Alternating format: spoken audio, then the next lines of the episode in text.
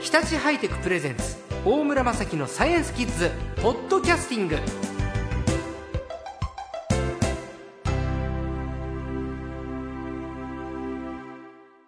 さあ今週の最高は東京工科大学教授の柴田正史先生ですこんばんはこんばんは。よろしくお願いしおます。願いします、えー柴田先生はですね応用生物学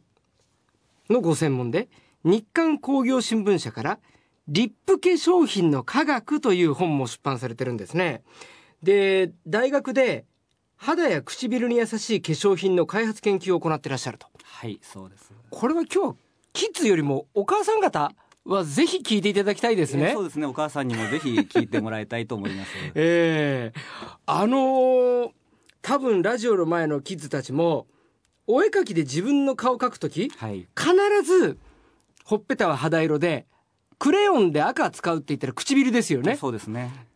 絶対唇赤ですよねそ子うです供たち、はい。そんな人間の唇赤々してないんですけれど赤にしちゃうというはい。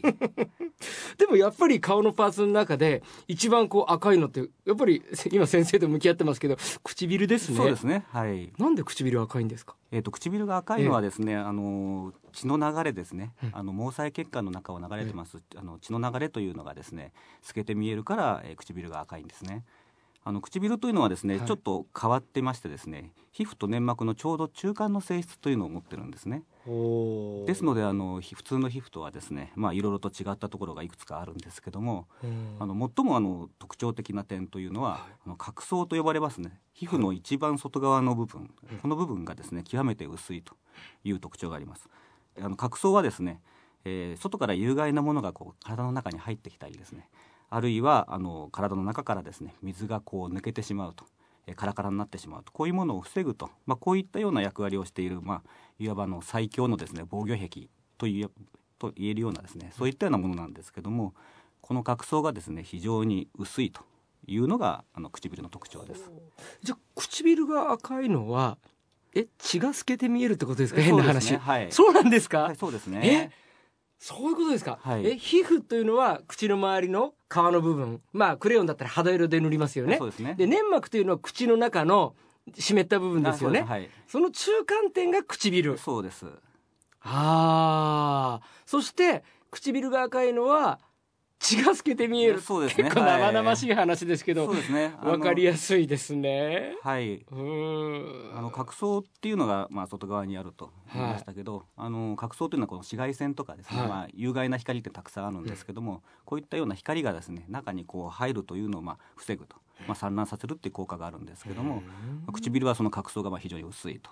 いう角層が薄いはい。皮が薄いというイメージですかまあ、そうね一番外側のですね、まあ、うん一番大切なですね、部分が非常に薄いと。でも確かにこの時期だとあの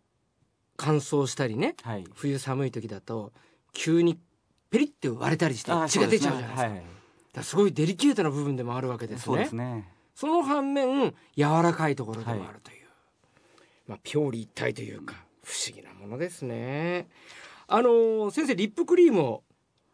研究されてるということなんですはね、い、そうですね。リップ化粧品の科学という本も出してらっしゃってはい。これ僕らって多分リ今リップクリームって男の子も持ってると思うんですよね、そうですね。はい。あの保有率って昔に比べると随分高くなりましたよねそうですねあの化粧品の中ではあのやっぱりリップクリームの使用率特に若い人ですね、えはもう非常に高いとうんいうことで、まあ、化粧品の中で一番高い、うんえーものの一つですね。どれもデリケートなところを守るためのクリームということなんですよね、はい、なんで寒い時期だとすぐ荒れちゃうんですか唇ってあのそれもさっきのですね、うんあの角層が薄いということも、えー絡んでるんです薄っけどぺらいから、そうですね、うんまあその角層のところからこう水分がですね、うんえー逃げていくとはいいうのを抑えるというのが、まあ、あの角層の役割なんですけども、うんまあ、そこがどうしても薄いということで、まあ、外気がですね少しこう乾燥してくると、はいえーどんどんこう、えー湿り気が抜けていくということで唇が乾燥してしまいます。あ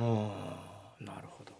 あのー今冬ですけどじゃあ、はいカサカサしちゃう乾燥してるはい、でも夏は夏で冷たいプール入ったりすると唇紫になるじゃなそいうでですすかねはいでもお血は流れてるわけですよね、はい同じ血が流れてるのにじゃあ紫の血に変わるかってそうじゃないわいけやでそうすいうよわけねではないあでれす、ね。 なんで紫になるんですやかっぱりあの血管がですね、ええあの透けて見えるとええいうのがまあ特徴ですので、はいまあ、血の巡りが悪くなると、えーその流れの、えー悪さから、ええまあ、だんだんちょっと紫色になっていくと。いうことで、あのまあ顔全体もですね、はいあの寒くなるとあの少しは顔色悪くなるんですけど、はい唇は特にその血の流れが悪くなるとすぐに分かってしまうと。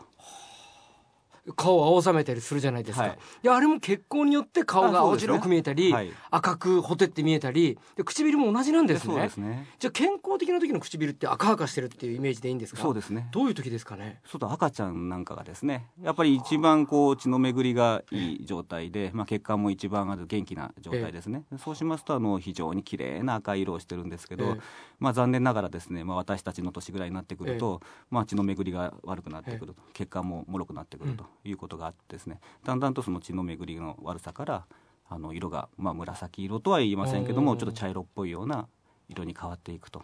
年齢とともに唇は色が変化してくるんですしかていきますねでこうやってか今ねラボの中に男の人3人なんですよでなぜかね唇見ちゃうんですねなんか変な話なんですけどでも先生の唇が一番赤々してますよいや、あの ー私の唇もあんまなりんか褒やめられってるんじた、ゃないです褒かめられたものじゃないと思いますえけ何どかつけ、てますね先生まあ、一応、商売上 ですね、あの、自分たちの作ったような製品ですね、ええまあ、そういったようなものは塗ったりあしてますんで。やっぱりリップクリーム常にこう使って唇の保湿とかケアに力入れてらっしゃるんですねまあ、やっぱり一応、そういう研究をやってますので。あやっぱはりい唇ケアすれば唇は若々しくいられるというそうですね。老化も防げるということでそうすでかすね。やっぱり老化では老化をするというのは、ええあの乾燥するというのはですねはい非常に唇にとって悪いということで、まあ乾燥は、えー絶対防がないとですね。おーそうですか、はい。僕なんかやっぱリップクリーム持つのってここ数年なんですけれど、はい若い時はね唇乾いたら唾つけりゃいいやっていうなんかベロはでいペロペロ舐めてたんですけど、あれはどうなんですかあのーそうですね、あのー乾燥するとですね、ついこう、ペロペロと。やりますよね今もやってますけど、はいやってしまいがちなんですけど、これはあの、唇にとっては最悪というかですね、はいまあ非常に悪い行為なんですね。な唇にね唾つけるのよくなそいうんでですかすね、あの、どんどん荒れていきますね。はい。そうなんですか、、はいややっちゃいけないことなんですねそうですね。いやーそうか絶対やりますけどあねの、水分をこう、補給するという意味では、はいまあ、あの、あの舐めた時にはですね、ええまあ、水気がこう、あの、加わりますので、はいまあ、ある程度は潤うんですけども、はいもう乾燥がすぐあの、飛んでいきますよね、うんでそうしますと残ると残る成分としてあの塩分とかですねはいタンパク質とか、いまあこういったようなものがあるんですけどこういったものがこう唇に刺激を与えてしまいますほのでうもう舐める前よりも確実にこう唇は悪くなってしまうと唾液に含まれているもう物本当質はがいそうまですねた唇を悪悪くしちゃうそうですねはいじゃあ水とかお茶で潤すのはどうなんですか水とかででしたらまあそれほどはですね、ええ影響はないですけども、ええまあ、ただあの水で上からですね覆っても基本的には内部が潤うわけではありませんので、やっぱりその場合はリップクリームとかですね、ええこういう油の成分を使って、まあ、あの蓋をするような感じで中から水が逃げていかないようにする、まあ、こういうことが一番あの唇にとって大切なケアの仕方です。いや参考になりましたね今この時期って一番乾燥もしてますそうでしすね場合によってはスキーなんか行くと海よりも紫外線の反射というか反射多いっていうじゃないですかそうですね唇痛みやすいですよそうねですねだってひ海よりもスキーに行った後の方が唇痛むような気がするんですよねそうですねはういーんだからこの時期はやっぱりリップクリーム大事ということですそうでねすねぜひあの忘れずにポケットに一ついやー入れておいてくださいわかりましたいや来週じゃあまたより詳しくリップクリームの話を伺いたいと思いますのでまたよろしくお願いします今週の最高は東京工科大学教授の柴田正史先生でしたありがとうございましたありがとうございました